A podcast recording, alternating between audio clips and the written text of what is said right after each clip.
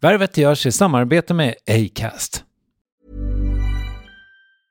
There's never been a faster or easier way to start your weight loss journey than with PlushCare. PlushCare accepts most insurance plans and gives you online access to board-certified physicians who can prescribe FDA-approved weight loss medications like Wigovi and Zepbound for those who qualify. Take charge of your health and speak with a board-certified physician about a weight loss plan that's right for you.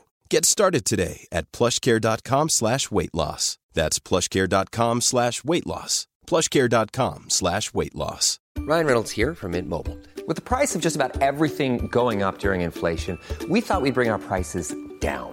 So to help us, we brought in a reverse auctioneer, which is apparently a thing. Mint Mobile unlimited premium wireless. Ready to get 30, 30, bit to get 30, bit to get 20, 20, 20, bit to get 20, 20, bit to get 15, 15, 15, 15 just 15 bucks a month. So, Give it a try at mintmobile.com slash switch. $45 upfront for three months plus taxes and fees. Promo rate for new customers for limited time. Unlimited more than 40 gigabytes per month. Slows. Full terms at mintmobile.com. Hey, it's Ryan Reynolds and I'm here with Keith, co-star of my upcoming film If, only in theaters May 17th. Do you want to tell people the big news? All right, I'll do it. Sign up now and you'll get unlimited for $15 a month and six months of Paramount Plus Essential Plan on us. Mintmobile.com slash switch. Upfront payment of $45 equivalent to $15 per month. Unlimited over 40 gigabytes per month. Face lower speeds. Videos at 480p. Active Mint customers by 531.24 get six months of Paramount Plus Essential Plan. Auto renews after six months. Offer ends May 31st, 2024. Separate Paramount Plus registration required. Terms and conditions apply if rated PG. Värvet presenteras i samarbete med Nasonex, utomhusmöjliggöraren, som de inte kallar sig av någon märklig anledning. Men det är i alla fall Sveriges mest köpta antiinflammatoriska nässpray mot allergisk snuva. Och nu kommer ett litet test, så fram med papper och penna du som lyssnar, nu kör vi. Fråga 1. Vill du vara ute mer i naturen? Fråga 2. Sitter du framför en skärm lite för mycket? Fråga 3. Är du allergisk? Om du har svarat ja på någon av frågorna så tycker jag att du ska bege dig till beanoutsider.se. Jag vill för övrigt poängtera att Nasonex nässpray är ett receptfritt läkemedel från 18 år för behandling av symptom vid säsongsbunden och perenn allergisk snuva.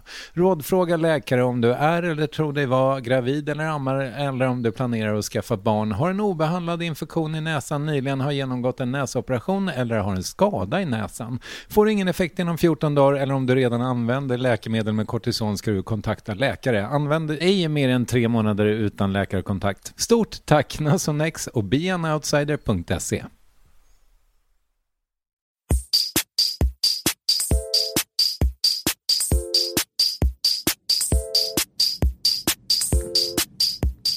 Värvet. Värvet. Värvet. Värvet. Värvet.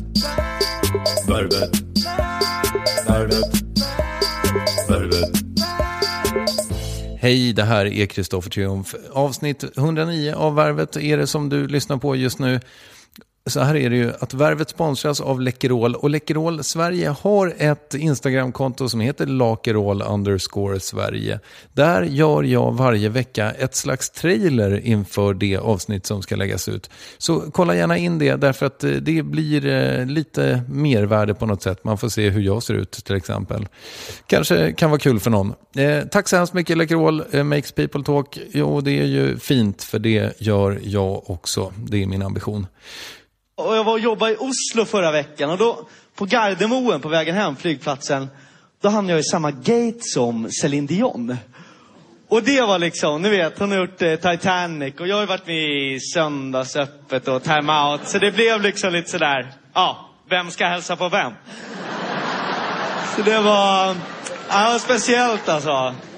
Måns Möller fyllde 39 i veckan som gick. Grattis! Han är ju en av Sveriges mest etablerade ståuppkomiker och andra komiker älskar honom. Vi ska prata om varför snart.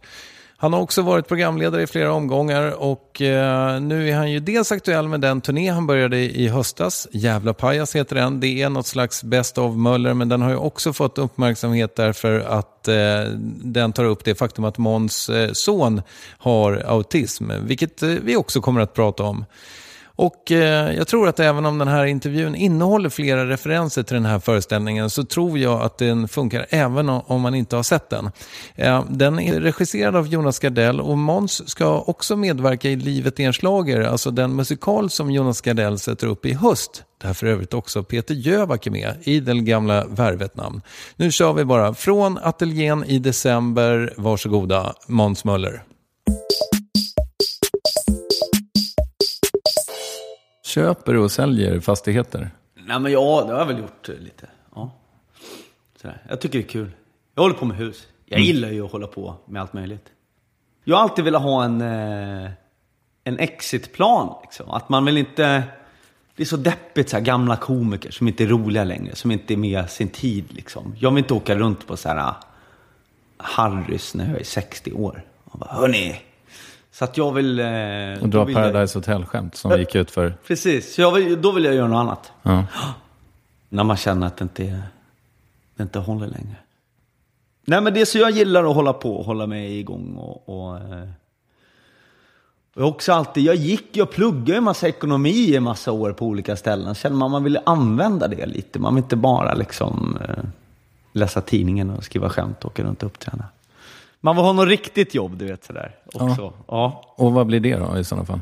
Ja, men typ eh, lite fastigheter och sånt. Så här på riktigt. Det kan man ta på. Det, det var därför jag började med det här föredraget om eh, humor och vad som händer i hjärnan när man skrattar. För jag ville, ville kolla, vad finns det för vetenskap på? Om vi nu säger att jag åker runt och så levererar man skratt. Vad, vad händer i huvudet? Har min, har min, min gärning någon mening överhuvudtaget? Och då tog jag kontakt med en, eh, en kille som forskar om stress och på hjärnan och sådär. Och så eh, via honom fick jag då tillgång till massa ja, databaser. Han är ju docent nu då, sådär. Så man kan kolla liksom på Harvard och sånt där och alla möjliga, vad de har gjort för undersökningar och vad det finns. Och så vill jag testa massa olika myter. Skrattar man? Eh, är det könsskillnader? Alltså, skrattar tjejer åt andra saker än killar? Eh, då hittade jag en undersökning, nu har jag glömt den, man gjorde i USA någonstans.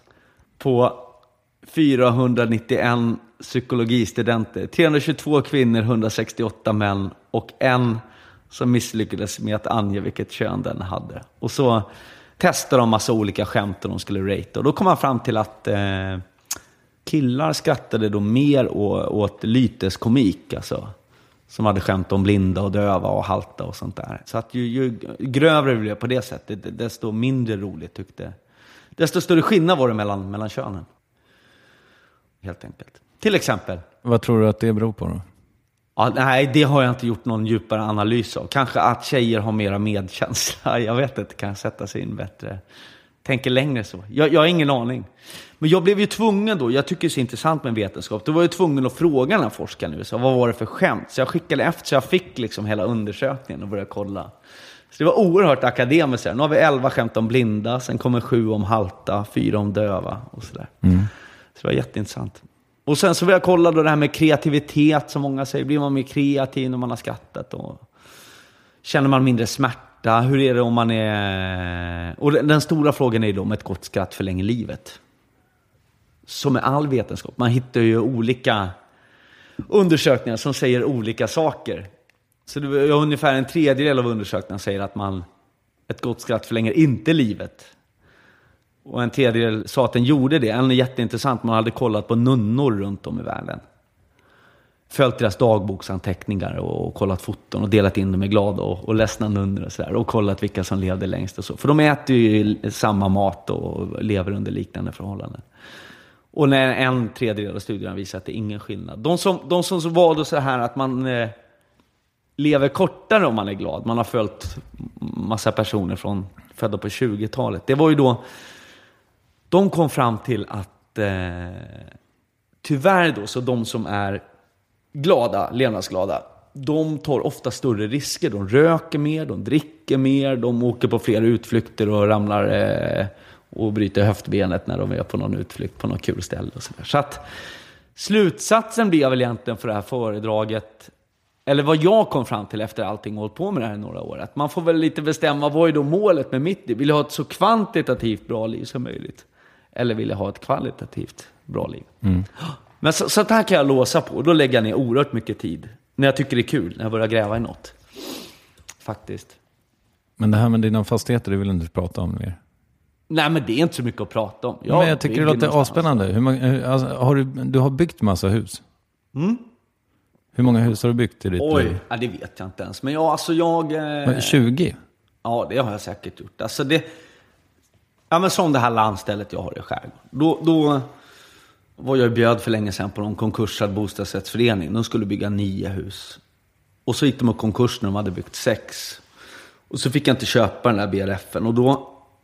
Sen var jag på Fredells flera månader senare. Så såg jag en massa husblock på lastbryggan. Jag tyckte de var så snygga de här husen. Jag hade ju låst på dem.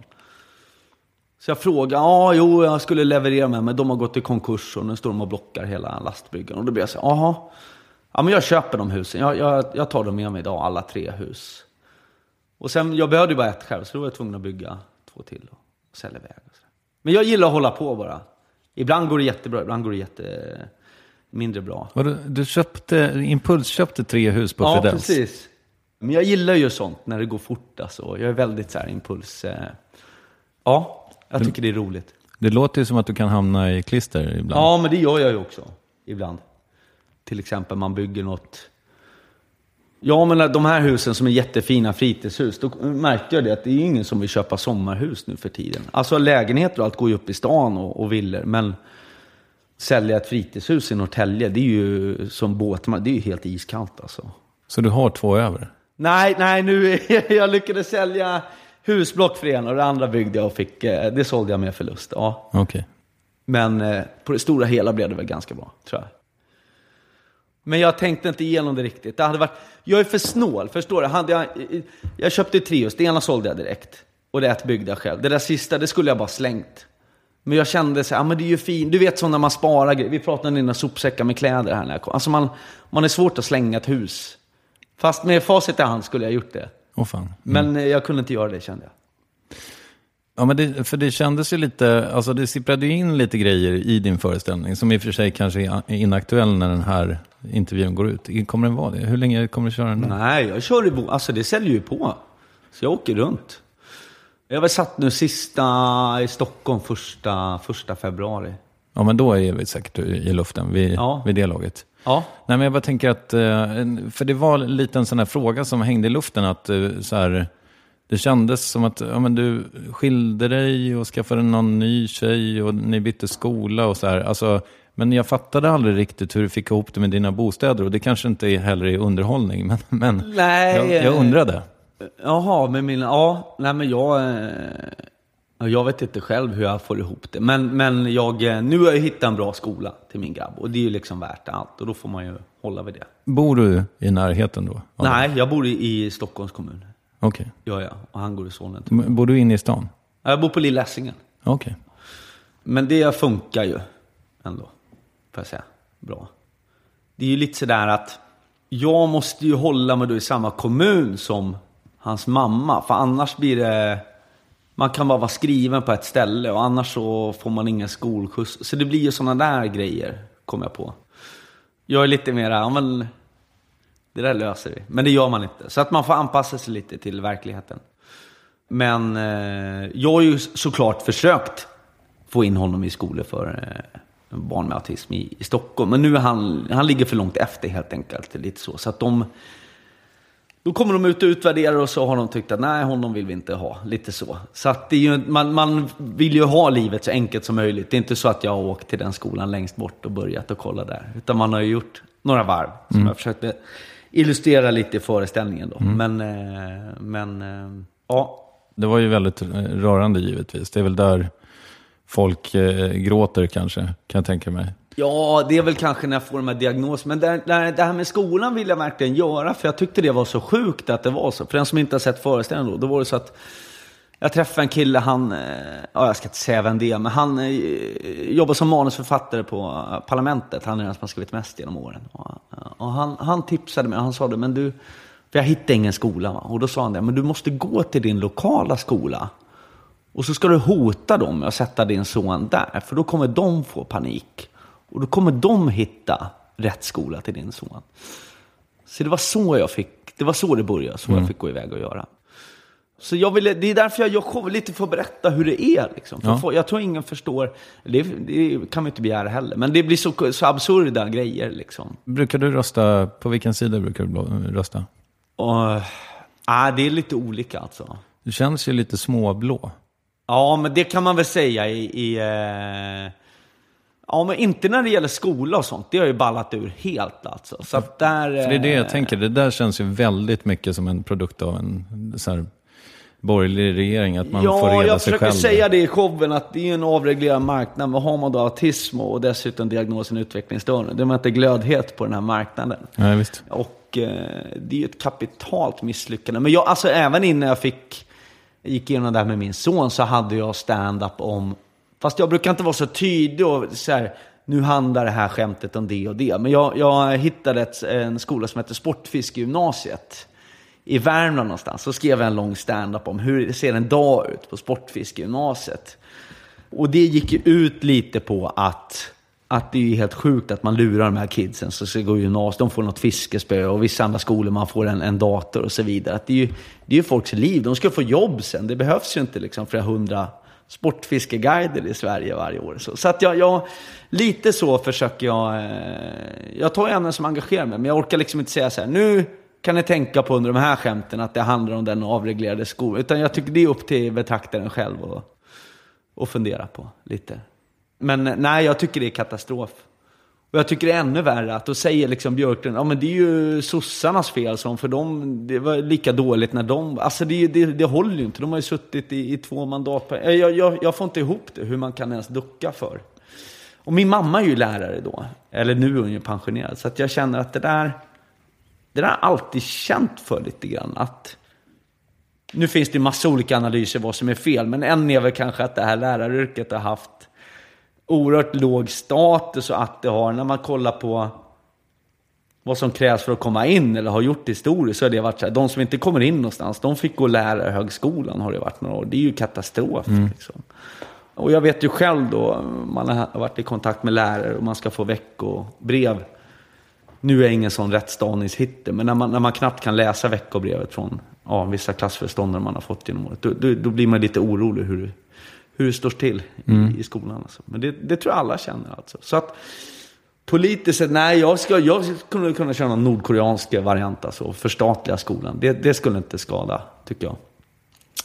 Däremot då så, det, det är ju inte så enkelt. För att sen har det ju kommit då, jag har varit inblandad i en debatt om eh, Alltså politikerna i stadshuset vill ta bort tilläggsbidrag som de här, äh, ja, de här barnen med diagnoser äh, får. De får lite extra pengar för att någon skola ska vilja ta dem om man förklarar det enkelt. Och då har man sett att det här skenar och det kostar för mycket. Och då börjar man dra bort det här. Och då, och då är det så att vissa då skolor i, i Stockholm då har ju startats av entusiaster som vill liksom att det ska finnas en skola för de här barn med diagnos. Och de går ju inte runt då. Så det är inte bara är, är dåligt med, med friskolor. Så att det är inte så, så enkelt. Eh, Det är ganska mång, mångfacetterad fråga. Och då, då blev det svårt för mig också, för då blev jag ombedd att liksom, nu gå nu till SVT och sitt i morgonsoffan och, och engagera i det här. Och så har min egen son inte kommit in där på den skolan för att han var liksom, tyckte de kostade lite för mycket och sådär. Men då får man ju släppa det, så får man ju slåss för de barnen som har kommit in där. Men, men min poäng, det jag försöker få fram med min föreställning, om vi, om vi börjar med skolan så är det då att eh, att det jobbiga är att de här barnen, om man inte tar tag i dem när de är små, då lär de sig aldrig läsa och så vidare. Så blir de institutionaliserade och då kommer vi betala oerhörda summor liksom, per, per dygn för de här barnen för att, eh, för att det inte skolgången funkar. Visst. och, och, och, och sjukskrivna hos föräldrar och så vidare. Så att det, samhällskostnaden blir så mycket större. Och det andra jag försöker då få fram i min föreställning, jag var ju i Småland i helgen och uppträdde. Och där började jag kolla upp det inför föreställningen. Då var det över två års kö för att få om du misstänker att ditt barn har autism, så två års kö. Och det man vet är att man ska ta tag i de här barnen när de är små, innan de börjar skolan gärna då, mellan kanske två och fem, äh, sju års ålder. Liksom. Då ska man intensivträna de här barnen, för då ger det så mycket. Och tänk om man tappar då två år bara att stå i kö. Plus att föräldrarna inte vet, det är något som är fel, liksom, men de vet inte vad det är och allt det här. Så att det försöker jag bara för jag tänkte, jag kan inte säga för mycket med min föreställning, man vill så mycket. Men då har jag tänkt, plugga alla intervjuer som nu är värvet. Att det där måste man liksom få styr på, de där, de där köerna. Och då är jag, då kan man tycka att jag är lite hasslig. Och då, som det var i Stockholm, då var det ju massa kö här. Då kollar jag upp, okej, okay, var är det minst kö? Okej, okay, det är Farsta. Men då köper jag ett svart eh, hyreskontrakt i Farsta och skriver mig där. För att komma förbi Ja, få så, och det är ju inte politiskt korrekt och hit och dit. Nu slutar det med att jag inte gjorde det i alla fall. Men det, så då, men jag tycker det, man får liksom, eh, för ens barn så är det, ja, då har jag väldigt, då kan jag göra ganska mycket mm. om det gagnar min, min grabb i slutändan. Men det, det är hemskt att det ska vara så. Eller som idag, nu har jag varit på morgonen här hos habilitering som det heter. Eh, vad säger man? Om du har paja knät går du till rehabilitering. Jag går till habilitering, då pratar med min son. På eftermiddagen här ska jag till en tryckkammare. Han ska andas syrgas, Viggo. Och det är också så här oerhört kontroversiellt. Och det är absolut inget jag rekommenderar. Men en del säger att det hjälper och så mot det här. Och det är också...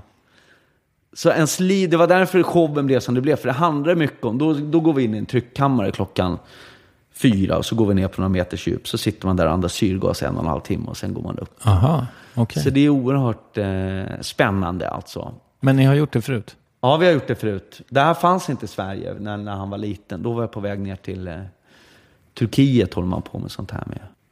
Det, det jobbiga är ju att man vet ju inte riktigt om det, om det funkar eller inte. Nej, för det där är du också lite inne på att ni så försöker att lägga om kosten och så för att hjälpa honom. Ja, det, det um, Precis, det är ju många då eh, som har barn med som tar bort gluten. Och många barn blir bättre av det. Och det är ju då en teori av många, jag tror det heter leaking gut, att det, tarmarna inte klarar att bryta ner gluten och så läcker det ut och så fastnar det typ i hjärnan. Som man, om man tänker som kvicksilverförgiftning. Och så. Men, men eh, om det hade hjälpt för alla autister, då hade man ju kommit på det för länge sedan. För det, folk har ändå forskat i några år nu. Men, eh, men jag har gjort det med min grabb, men jag såg ingen skillnad. Och då tänker man efter två år sådär, när man inte kan äta korv med bröd på Skansen, att ja men hur många år ska vi göra det här nu? Det blir ju inte bättre liksom. Men han, han undrar varför han inte får korvbröd när alla andra får det. Mm. Så det, det, tycker jag är jobbigt med, med det här. Att man inte vet riktigt vad det beror på. Och man vet inte vad, eh, vad man ska göra. Det här kanske inte går att svara på, men en eh, fråga som väcktes eh, hos mig när jag såg föreställningen var ju liksom hur hur ert liv med Viggo kommer att bli? Liksom. Ja, kommer han... bra fråga. Jag vet ju inte. Nej. Jag vet inte. Mm. Kommer han kunna ha egen lägenhet någon dag? Ja, ja men gud. Jag, jag, det är det där jag suttit och pratat om i morse. Det var någon psykolog där på apoteket. Ska du inte prata med mig om det här? Ja, det borde man göra, men samtidigt så... Jag vet inte. Det är stora frågor. Man, man, eh, och det är väl, om jag ska vara ärlig då, en, eh, en anledning till att man håller på med massa annat också. Att man känner att jag måste lösa det här ifall han inte kan jobba eller så. Samtidigt sa någon, någon till mig någon gång så men vad, ja, om vi säger att du lyckas och får upp massa miljoner, vad ska han med dem till då? Han blir ju inte gladare för det. Han gillar ju att gå i, i skogen med mig och plocka svamp och vi åker Alltså, så att ja, man, man, man, blir, man börjar fundera på livet alltså. Fast det det handlar om är väl i sådana fall att du skulle ha råd att vara med honom mycket? Jo, absolut. Man köper sig tid. Absolut. Men jag menar, jag, jag har blivit besatt av att liksom lämna över massor. Eh. Men jag tror kanske inte det är det som är, är nyckeln. Men man funderar ju liksom. Du har blivit besatt av att bygga upp ett arv liksom? Ja, precis. Ah, okay. mm. Precis. Lite så. Men eh, jag vet inte, man har så mycket som eh, snurrar i, i huvudet. Du vet, det är så här livsfrågor. Är det okej okay att skaffa ett nytt barn? Det blir ju så, då har jag ju inte all tid för honom. Oh, du vet, massa sånt där mm. funderar man på. Man tvingas. Jag, jag, har aldrig, jag har aldrig tänkt. Jag, jag har varit oerhört bekymmerslös. Alltså, jag har haft världens bästa liv. Jag har haft så roligt.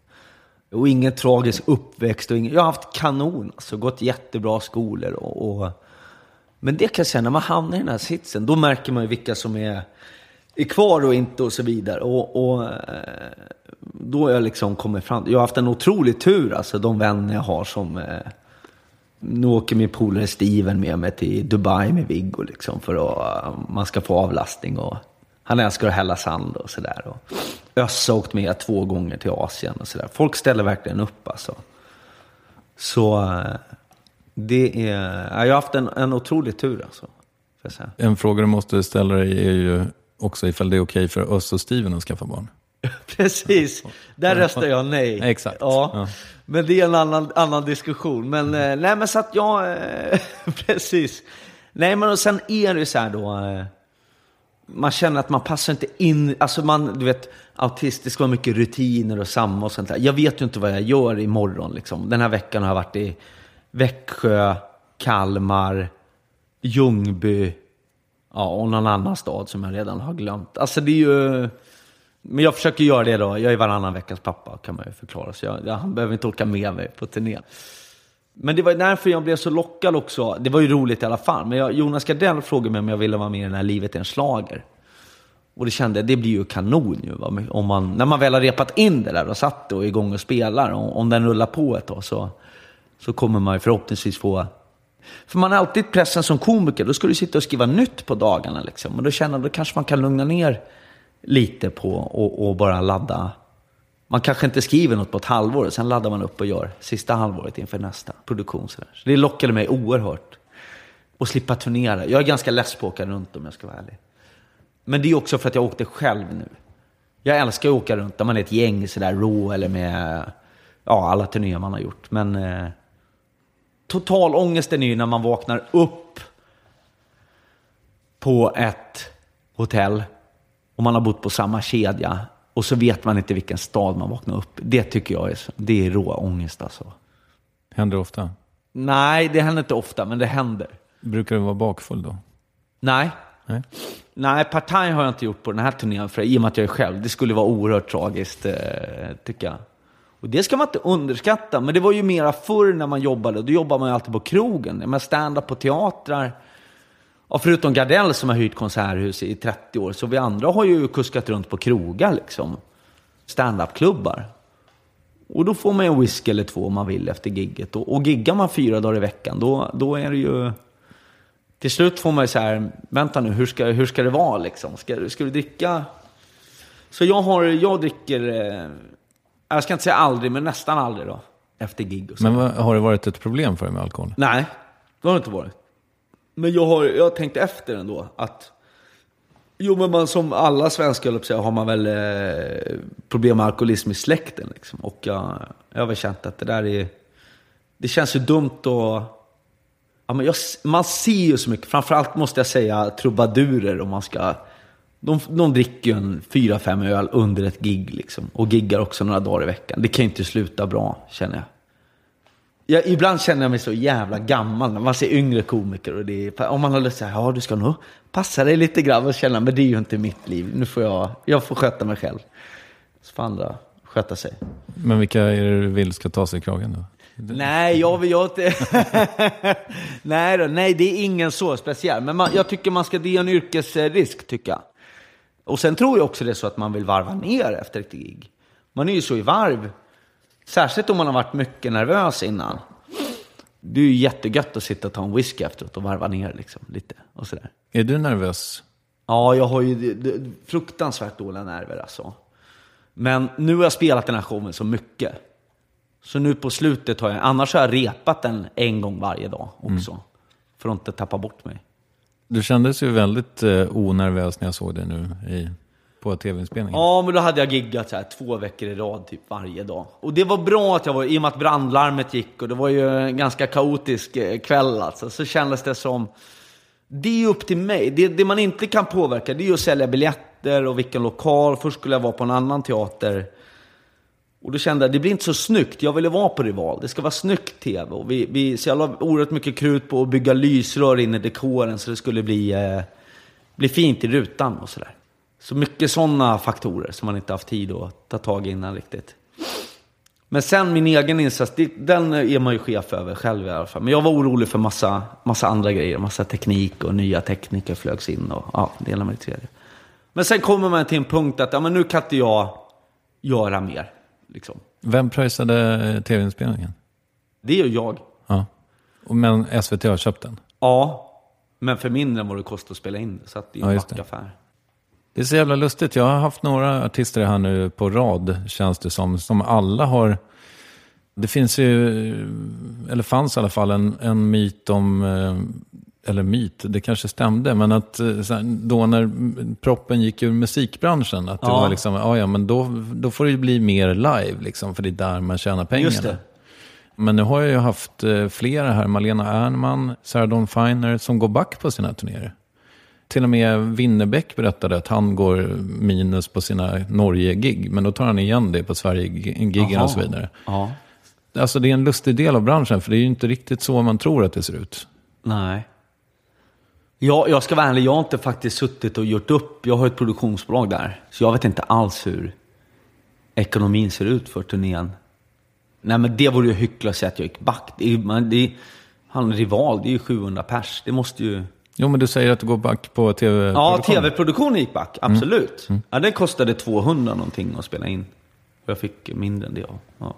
Men eh, jag vill ju få ut det här och berätta om det här med hur det ser ut, köerna till BUP och det här, för att få en diagnos. i Det, det ser en otrolig möjlighet att få göra det. Det, var, det är ju liksom examensarbetet för hela... Sen vill inte jag förringa vanlig standup. Jag, om jag går och ser Johan Glans en kväll på Cirkus, jag garvar läppen om och tycker det är fantastiskt. Och när jag kommer ut därifrån, jag kan väl inte säga så här, ja det handlade om det och det. Men jag tycker det, är, det har blivit lite snett tycker jag, att all comedy måste ha, måste vara ett så här budskap om och, och, jag tror man underskattar hur svårt det är att få folk att, att bara skratta alltså. Så att jag tycker om man lyckas med det i den, till den milda grad Johan Glans gör på anställning. då har man gjort ett hästjobb alltså. Och i och med att jag har kollat upp vad det ger i hjärnan om man skrattar och sådär, så eh, han ju, ger ju jättemycket med, med en sån show. Och, det, och sån show vill jag göra igen. För nu, nu är alla så här, ja, kan du någonsin gå tillbaka till att bara skoja för stunden och bla bla. Ja, om jag, om jag får den kvaliteten Johan Glans har, då gör jag jättegärna det. Det vore, vore oerhört ynnest att få komma dit. Har du sett Gardells föreställning? Ja, absolut. För den, det var väl hans, eh, det var det hans, så här, det var jag som uppfann det här med allvar, allvaret i comedy shower. Nu ska jag göra en som bara är garv. Ja, Är det bara garv då? Men han har ju en del musik och det är ju inte bara stand-up i hans. eh, Och det är ju lite klipp från eh, Torka aldrig tårar och... Men det är ju inte bara garv. Nej, men det är ju om eh, främlingsfientlighet och eh, utanförskapet med... Alltså, oh, synen på homosexuella och aids och allt det här. Han har ju massa budskap. Men... Eh, Nej, det är ju inte bara garv. Absolut inte. Men han kanske säger så för att inte få smäll på fingrarna. Att någon ska kunna säga att den var inte djupt nog. Det är bättre att förekomma. Men det är en jättefin, det är en jättefin föreställning. Men var ni kompisar innan han regisserade dig? Nej. Ni stod ju och pratade här, vi sågs på den här 100-åringspremiären och det kändes som att det var svårt att komma in där mellan er. Det var två korta män och en jättelång kille som försökte tränga in emellan. Jaha, var det så? Då Ja. ber jag om ursäkt. Nej, ingen eh, fara. Nej, men vi har blivit bra. Jag tycker han har varit... Eh... Till att börja med måste man då säga att jag har ju oerhörda problem med auktoriteter. Det är därför jag vill ha mina egna bolag och kunna göra... Vill jag köpa tre hus så gör jag det. Jag vill inte behöva fråga någon eller göra något. Och man har ju avverkat några tv-producenter genom åren liksom. Men... Eh... Jag trodde aldrig att jag skulle kunna, som jag gör i den för sitta på en stol och vara tyst och ibland sitter det någon och gråter i publiken. Alltså att jag skulle kunna hamna där och det får jag tacka Jonas för faktiskt. Mm. Det svåra är ju då att vända från när jag berättar om något bakslag med, med min son och det blir, folk blir väldigt ledsna. Och sen så har man en liten gubbe i huvudet som säger om fem minuter ska det vara skratt och applåd här inne. Och så ibland är det helt tyst och man så har man någon så här stackars mamma som gråter på rad tre. Ja, det är, ju- då sitter jag ont i magen. Men mm. Var det inskrivet från början att du tar upp det? Eller är det en grej som har tillkommit? För du sa ju någonting om det. Hur fan ska jag vända det här nu då? Alltså, ja, nej, det var inte med från början. nej okej. Nej. För det funkar ju väldigt bra. Ja, det funkar bra. Den vändningen, ja. Nej, men den har jag experimenterat med fram under showens gång. Så, så bra var det inte i början faktiskt. Men det var för att jag, jag, jag tyckte det var så jäkla jobbigt själv alltså. Och i början, du vet min grabb är sju, jag har inte pratat om det här så jag, jag tyckte det var jättejobbigt själv alltså. Så jag var helt slut efter vissa föreställningar för att jag eh, tyckte det var jobbigt. Och då vill man ju verkligen inte få Att man, jag tappade mig en gång på scen av alla de här föreställningarna. Det var i Göteborg den andra gången jag var där.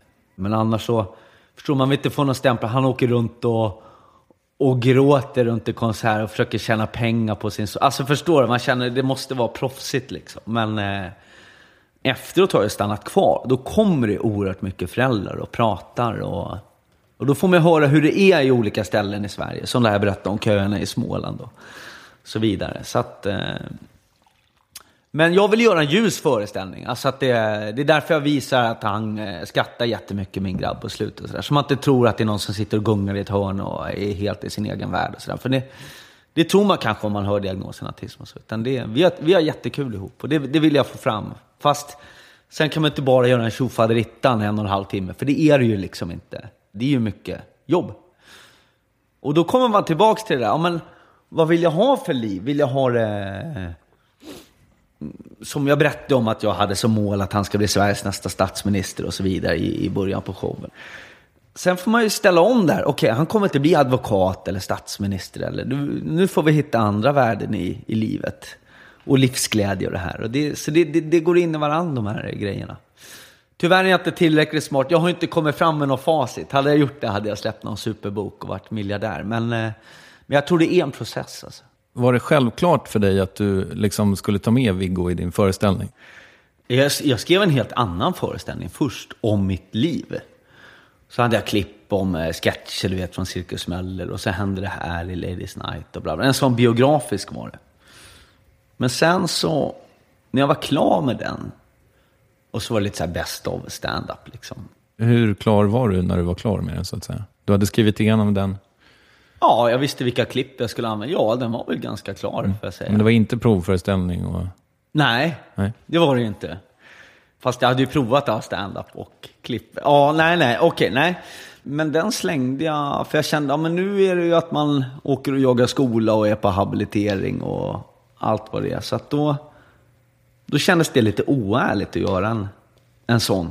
Liksom och prata om ja, något som har varit som inte är längre. Och så så då, då slängde jag faktiskt den och så gjorde jag en ny. Och, så, och då gjorde jag, det, det handlar ju om mitt liv och hur det är att vara pappa. Men, men sen så känner man när man träffar på alla att ja, men jag ville visa att han skrattar. Liksom. Alltså jag ville bara visa den. Först var det inga bilder på honom, men sen så de få som träffar honom är så här, ja, men han var inte alls som jag trodde och sådär. Och, och och då vill jag liksom visa att han... Eh, men det är en jättesvår fråga det där. Absolut mm. alltså. Samtidigt mot det får man ställa då. Föreställningen handlar om lite att vara pappa till han som inte blir bjuden på, på kalas. Och sen jag började göra showen så har man fått gå på massa kalas igen. Och jag gjorde en intervju i Radio Stockholm och berättade om att eh, jag vill att han ska bli bra på något och vi övar och åka skidor så fort vi kan. Och så.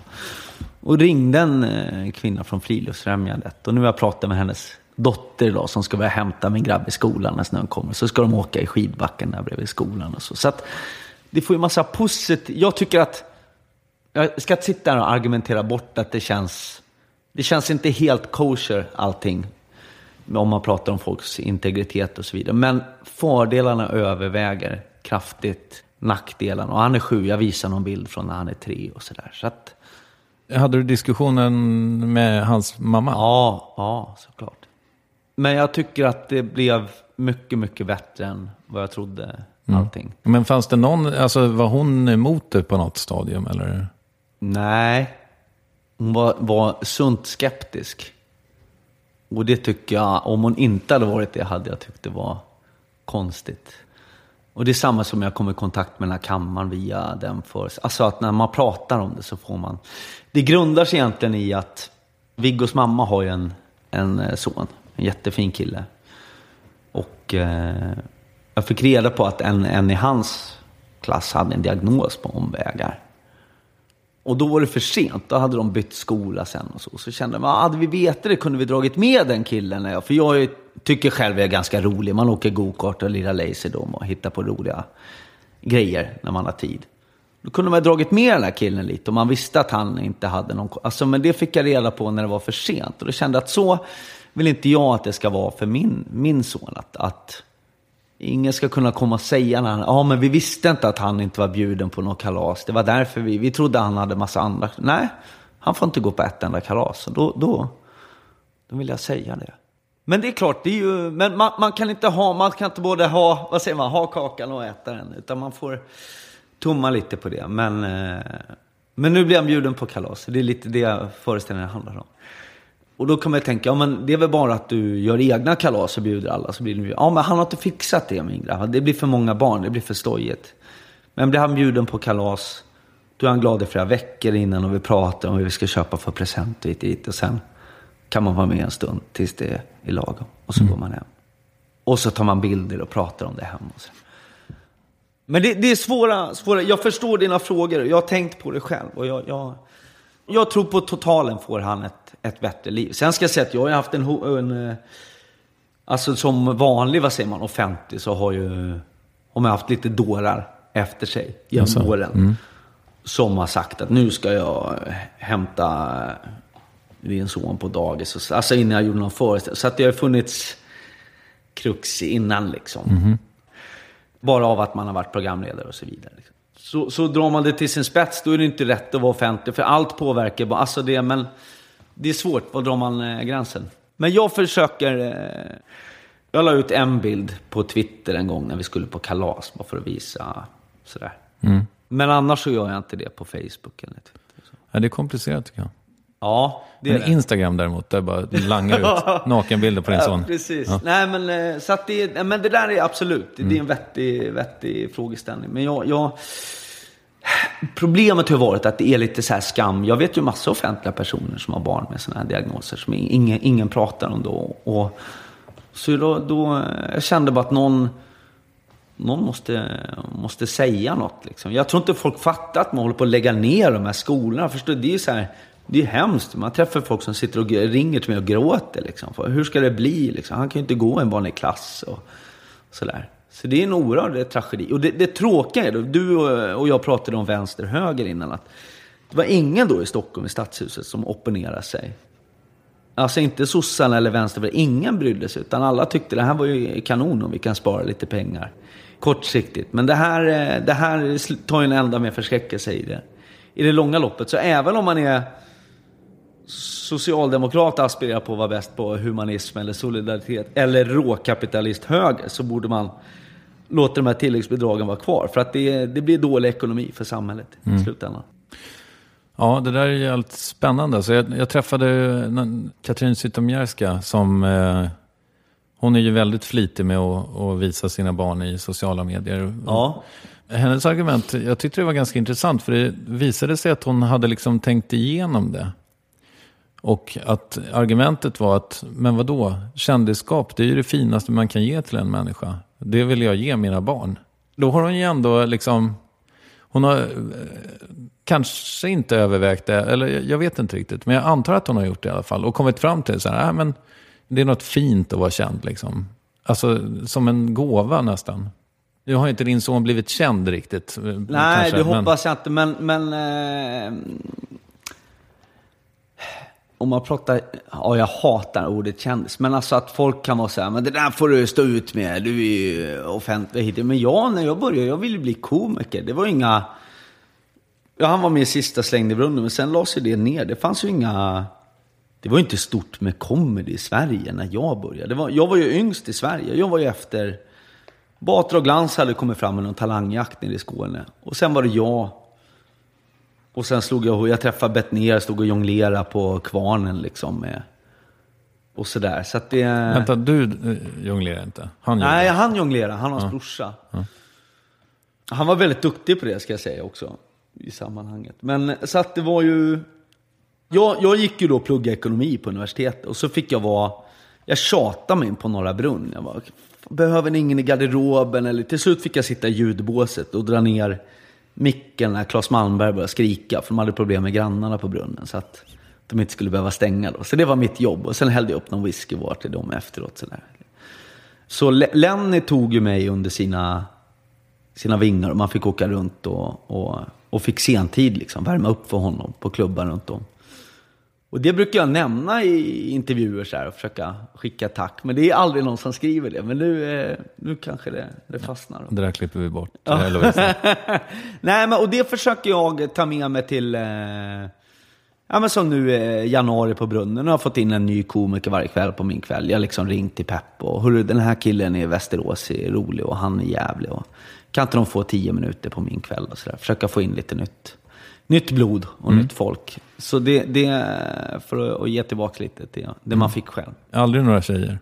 Jo, absolut. Men, men eh, vi har gjort alltså utbildningar och sånt där och, och så. Men just de här har drivit eh, comedyklubbar runt om där jag har fått, fått komma. Som man liksom, de harvar på. Jag mejlade faktiskt, eh, jag var på brunnen helt nyligen. Ja. Tycker Peppe är en så jävla trevlig kille och jag tycker det är, så, det är så jävla bra att Norra Brunn finns. Men jag tycker att det är för jävla sorgligt alltså när man kollar schemat över en säsong hur könsfördelningen ser ut. För det är, så dåligt hade det inte behövt vara. Nej. Jag tror att man lätt hade kunnat öka siffran från 3% till 15% utan att det skulle göra något avbräck i kvaliteten. Men det, behöver inte, det är kanske inte din Nej, men jag får ju ofta alltså, de eh, frågorna och de... Eh, vi försöker ju på... Eh, det jag kan påverka är ju Roa liksom. Där har vi Marika och Ann och vi hade Anna-Lena fram tills, tills nyss och, och lite sådär. Men jag, jag eh, måste säga att jag... Eh, jag tycker ju... De tjejerna vi har jobbat med, det är ju liksom, de är ju där för att de är superkul. Det är ingen kvotering liksom. Det är faktiskt ett problem att man har när jag började, då var eh, Mia Skäringer också. Vi började typ samtidigt. Och då tryckte de in henne i tv direkt och sen så, vi åkte runt lite i början. Alltså, Åh, Babbens kronprinsessa och hit och dit. Vad är det för krav att ställa på någon som har hållit på med comedy i några månader? Det blir ju liksom, förstår du? All, folk vill väl, men det kan ju slå helt fel. Det är samma som jag tycker Petra Mede är så jävla rolig alltså. Och då blir det sådana krav att hon känner att hon kanske inte kan leva upp till Nu har inte jag gjort någon analys av Peter, men hon har ändå lagt av med comedy lite. Och jag tycker det är så synd, för att det...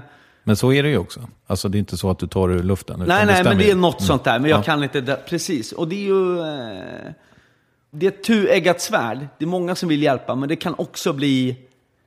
Det är inte så lätt som att säga, ja, men nu tycker jag vi ökar procenten från 3 till 15. Ja, men då måste det vara...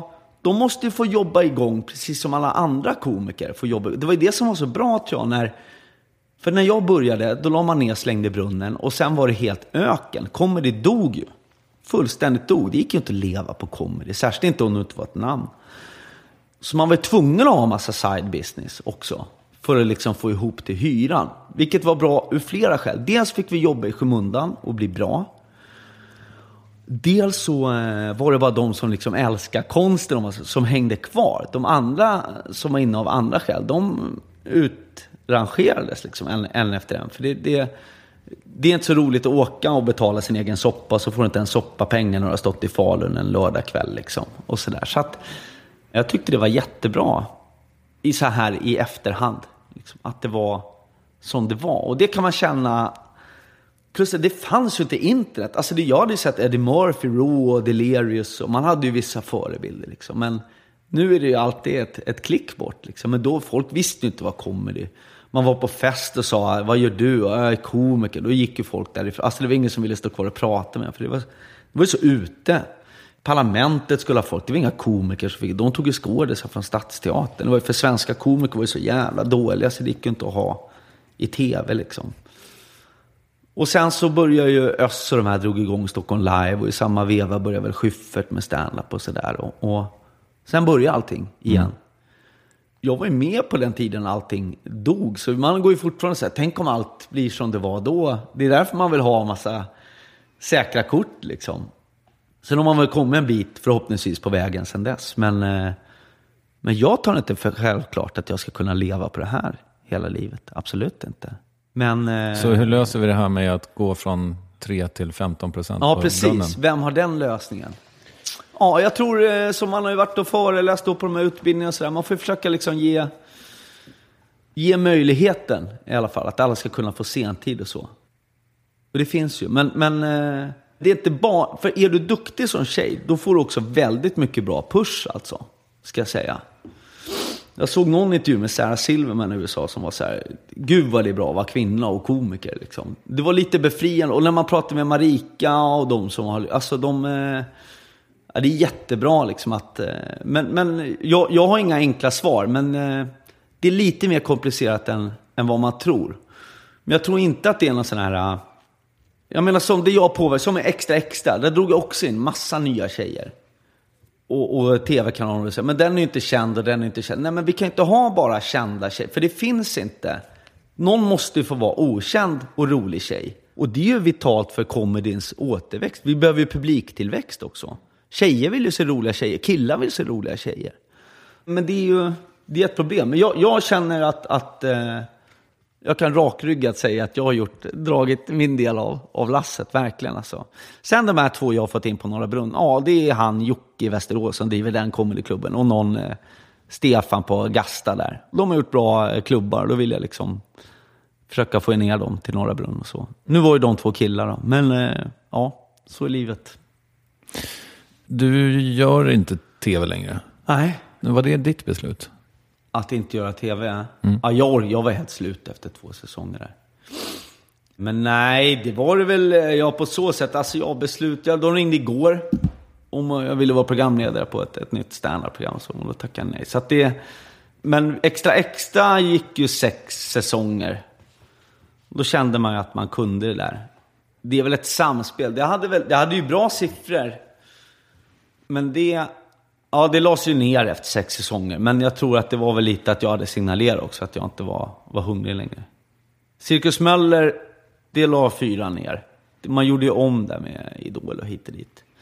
Men det är klart att jag hade fått förlängt om jag hade haft tre miljoner tittare varje. Nu hade det väl en där på sista, om jag minns. Men det gick ju bra. Det var Kristallen nominerat. Och, nej, men det, var, det var en jätterolig resa.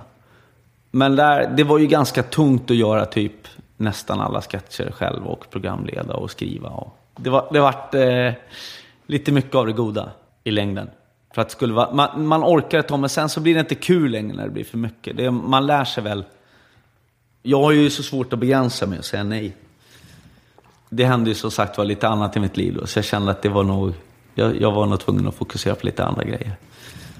Men jag har ju aldrig liksom fått att någon, åh kan inte du komma hit och göra något humor? Utan jag ringer runt och försöker vara lite entreprenör. Alltså vi producerar hälften själva i ro och sådär. Så då köper jag en egen tv-kamera och ringer runt och vill ni vara med? Och så går jag upp till kanalen och säljer in det själv. Och så här kommer det kosta att producera. Så det, det är nästan aldrig någon, okej Jonas Gardell nu då med den här schlagermusikalen. Men annars har jag gjort allt jämt själv.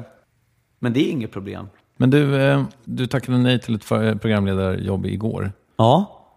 Skulle du tackat ja ifall du gillade formatet? Eller så? Om du hade haft tid?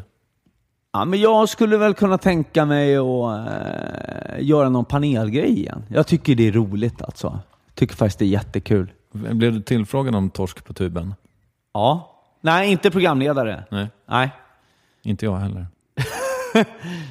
Nej. De ville att jag skulle eh, redaktör, tror jag. Ja. Det tackade jag nej till. Ja, just det. Nej, men jag, där- nu har inte jag sett det. Det kanske är superkul. Men jag tycker det är roligast när man kan... Jag tycker det är svårt att skoja om ett YouTube-klipp när någon katt åker in i en fläkt. För det är det som är det roliga. Jag tycker det, det, du vet, det är upplägg och punch stand-up. Så jag tycker det blir svårt att... Det är bättre att ha något ämne där folk kan tycka saker om. Än att se något roligt och sen skoja om något som man redan såg var roligt. Men som sagt, jag har inte sett det. Det kanske är superkul. Men jag tyckte det lät som ett svårt upplägg.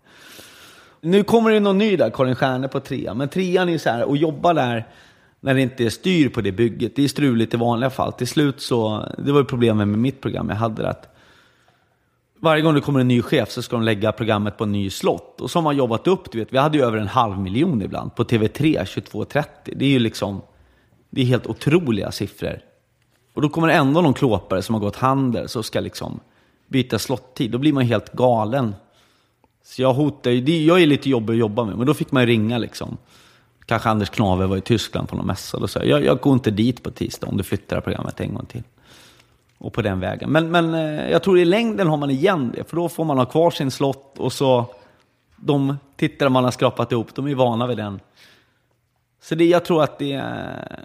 Ja, ibland kan man känna att det kommer in folk som inte kan, som vet vad de håller på med, utan det är bara någon som ska gå in och visa. Precis som i public service ibland, det kommer in någon ny chef och ska lägga ner något program som är jättebra, bara för att visa att de är så här independent och inte... Ja, det behöver inte vara, va, det här är för enkelt, det här gillar folk, då ska jag lägga ner för att visa hur svåra vi kan vara. Alltså det är sånt där... Eh, jag förstår inte alltid hur det funkar. I en eh, bisats i din föreställning så säger du att du är uppvuxen i kollektiv. Du känns ju väldigt mycket som en medelklasskille. Är du det? Ja, jag, jag är medelklass. Men hur... Men mina föräldrar bor ju här i Hässelby, eller jag vet inte om det är Hässelby strand eller Hässelby gård. De bor på gränsen i en tvåa liksom. Men jag har haft det jättebra. Hotdogs och korvbröd och, och utflykt och allt sånt där. Hur går det ihop det här med att vara uppvuxen i kollektiv? Eller det kan man ju vara fast man är med, medelklass så att säga. Men Ja. Dina föräldrar var akademiker, men var de så här lite Nej vänsterflummare? men alltså eller? det är, jag har vässat där lite. Jag ska okej. erkänna det i värvet. Det är ju en, eh, en sanning med modifikation alltså. Nej, jag är inte uppvuxen inom eh, supervänster, eh, utan eh, ganska... Jag har inte frågat vad mina föräldrar men jag kan tänka mig att eh, mamma är folkpartist eller något sånt där. Alltså. Ja, kan jag tänka mig. Men det var ändå kollektiv? Nej, det var inte riktigt det. Nej. Nej. Nej, jag, jag spetsade det. Du vet, jag har inget speciellt. Det vore så tråkigt. Jag, jag, jag, jag har spetsat det lite. Jag har ljugit. Jag får göra offentlig avbön. Nej, men ibland så känner jag att man måste få salta lite om det ska bli kul alltså. Fast det, det har jag för mig att du, du hade inget skämt på det väl? Eller? Ja. Jo, men det verkar inte ha gjort något större intryck. Nej, tydligen inte. Men, eh, ja, ja. Kan vi inte bara gå vidare i den här intervjun? Måste vi gräva i det här, Kristoffer? Nej, det behöver vi väl inte göra. Eller måste jag dra mina skämt som du inte fastnade? Nej, jag vill inte. Nej, Nej. Du, be, du behöver inte dra det materialet. Vi gör så här istället. Jag, Ja. jag frågar eh, så här då. Alltså, även i den föreställningen som du gör. Ja.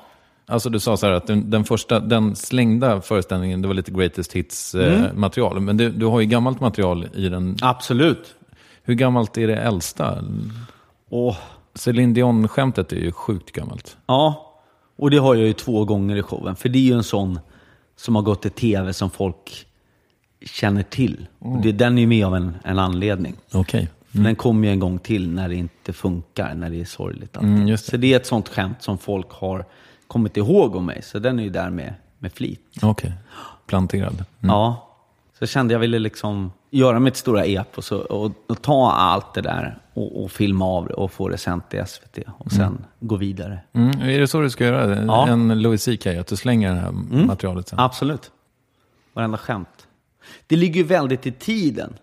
Och slänga material? Nej, att prata om autism. Alltså, eh, Utbildningsradion har gjort en, en serie här och den här diskussionen just politiskt med skolan. Jag tror skolan och välfärden blir liksom det som, som gör att vi byter, eh, byter regering här efter, efter valet och så. Att folk, eh, folk blir förbannade alltså när ungarna inte lär sig något i skolan.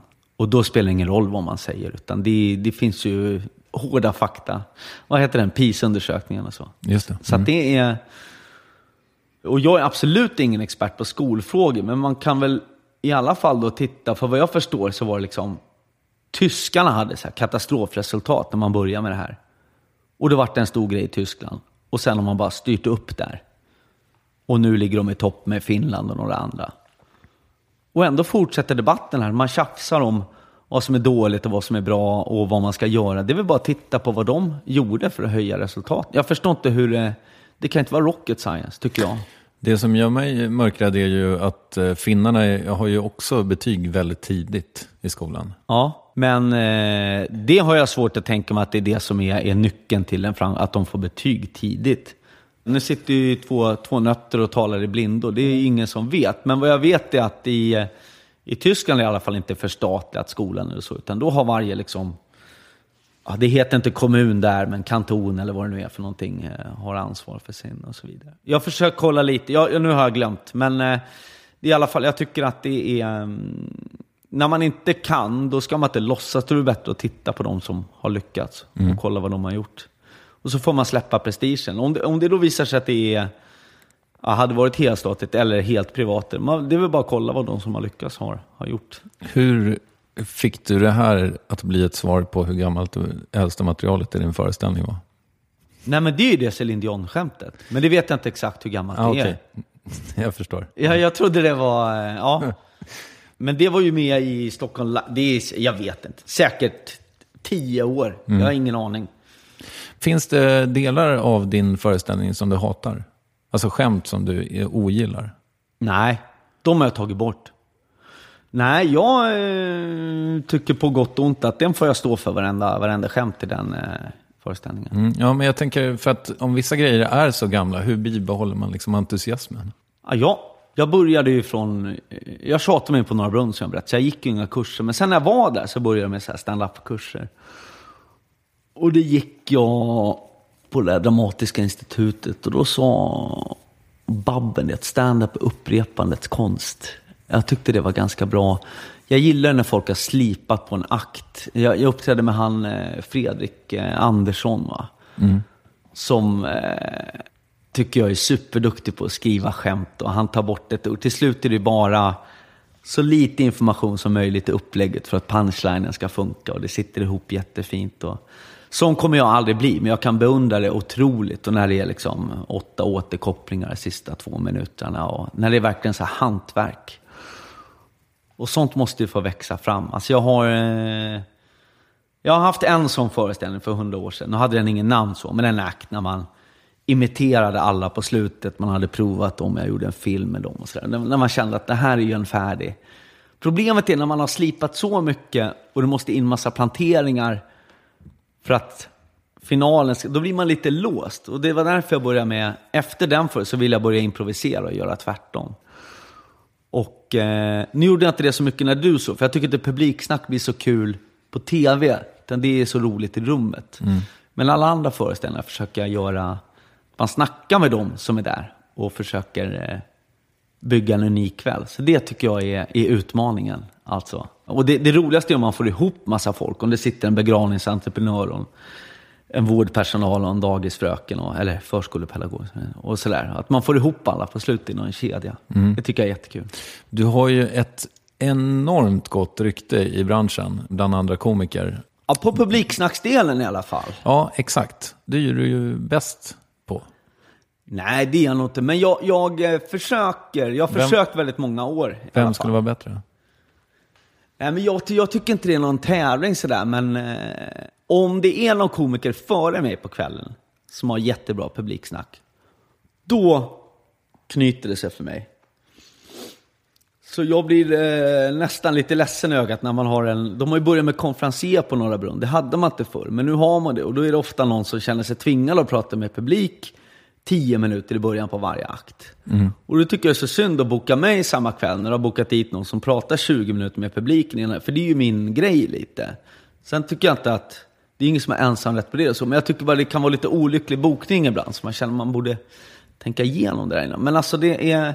Ja, det, det här börjar ju med att jag var i Edinburgh med Glans och Batra och vilka det nu var. Så såg vi en kille som hette Ross Noble. Lasse Karlsson var med också. Och han skojar med folk. Och jag tänkte, det måste ju varit riggat det där. Det måste varit riggat. Så jag gick dit nästa kväll igen. Vi var ju bara där fyra kvällar och den bästa primetimen är ju där vid nio eller åtta eller när det är. Men jag tänkte, ja, men jag går på samma kille igen. Och så hade han samma fem minuter i början och samma i slutet. Så tänkte jag, ja, men det måste varit en ny, han måste rulla på två shower eller sådär. Så jag var tvungen att gå dit en tredje kväll. Men då gjorde han samma sak igen och då förstod jag, nej, han är nog bara så här otroligt duktig på att prata med folk. Och eh, sen dess började jag öva och det är också, det är väl lika som Céline Dion, det är väl en tio år sedan jag såg det där i alla fall. Och då, eh, då satte jag igång med det och, och har försökt bli bättre på det.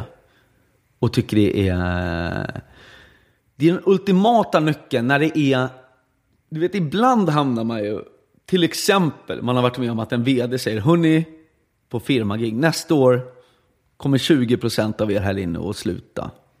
För det är så ser budgeten ut. Men Strunt i det nu, för nu ska det vara lite trevligt och jag ger en varm applåd för Måns. Och så ska man gå in och då måste man kunna prata. Hur fan är läget? Vad händer? Alltså det, och det är en otrolig styrka tycker jag. För att det, ibland kan det bli lite, ja, när man bara står och säger skämt. Att, alltså det blir så konstigt, ja, awkward moment allting. Så jag tycker det är jättebra att alltid kunna prata med, med folk. Faktiskt. Hur funkar Alltså hur blir man bra på det då? Ja, det är ju därför jag pratar om de här kurserna och där man försöker få fram nya tjejer och hit och dit och det här. Det är ju oftast det jag får prata om, improvisation då och sådär. Och nu måste jag säga att jag har inget jättesmart att säga om det, men det första jag lärde mig var ju liksom när man kollar stand-up utomlands. Där blir komikerna häcklade, det blir man ju inte här i Sverige. De är ju extremt snabba på en comeback. Så ofta när det knyter sig, det är för att man tänker att man ska ha något så jäkla clever och, och svara tillbaks.